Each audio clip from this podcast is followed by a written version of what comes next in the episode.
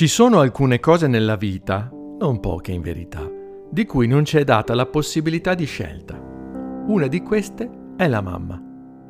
Quando sentite i racconti dei vostri amici vi accorgete che le mamme sono molto diverse le une dalle altre, anche se poi le cose su cui le misurate sembrano essere ben poche. Quanto vi lasciano fare quello che volete, quanto brontolano e quanti soldi vi lasciano in tasca. A volte può farvi piacere una mamma che sta ad ascoltarvi, un po' complice nelle vostre avventure, o che vi faccia le coccole quando siete tristi e sole. Di certo non vi fa piacere quando si lamenta per i brutti voti a scuola o per come tenete in disordine la vostra stanza, quando insiste perché torniate presto a casa o vi bombarda di messaggini per sapere dove siete.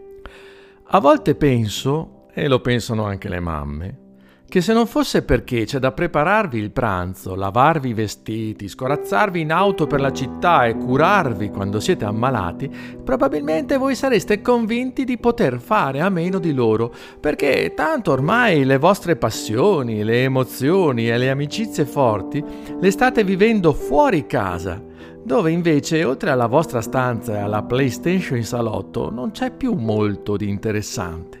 Viene da pensarlo. Ma sappiamo tutti che non è così.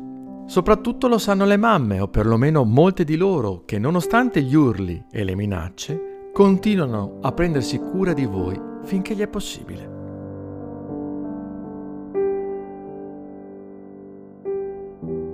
Forse voi non avete molto presente com'è stato il rapporto tra Maria e suo figlio Gesù.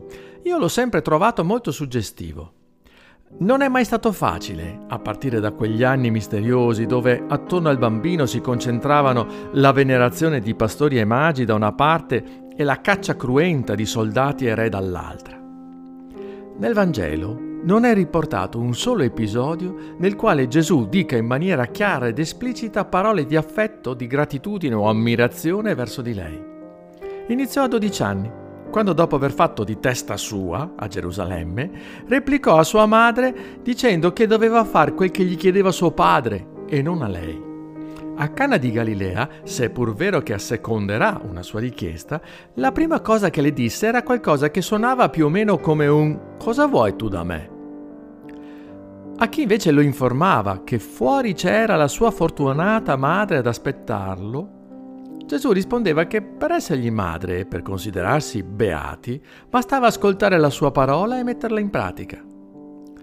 E infine, sotto la croce, dove il più impenitente dei delinquenti condannati a morte avrebbe invocato la mamma, lui si rivolge a lei chiamandola donna.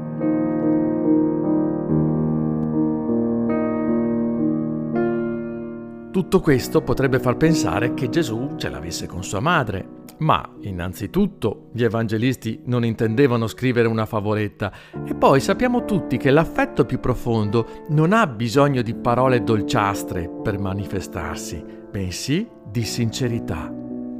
Che suo figlio avesse un destino speciale Maria lo sapeva, anche se non lo aveva stabilito lei, come quelle mamme che decidono che il loro figlio sarà dottore o ingegnere.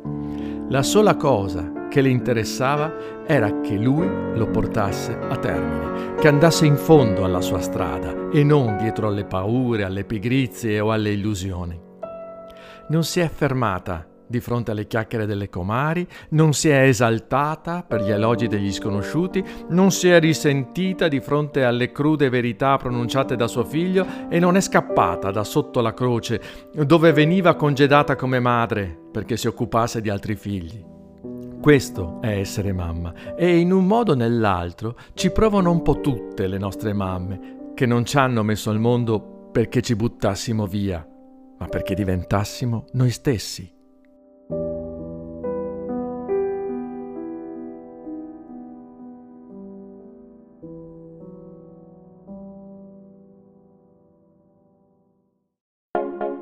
Iscriviti al canale podcast di Chissà chi sei.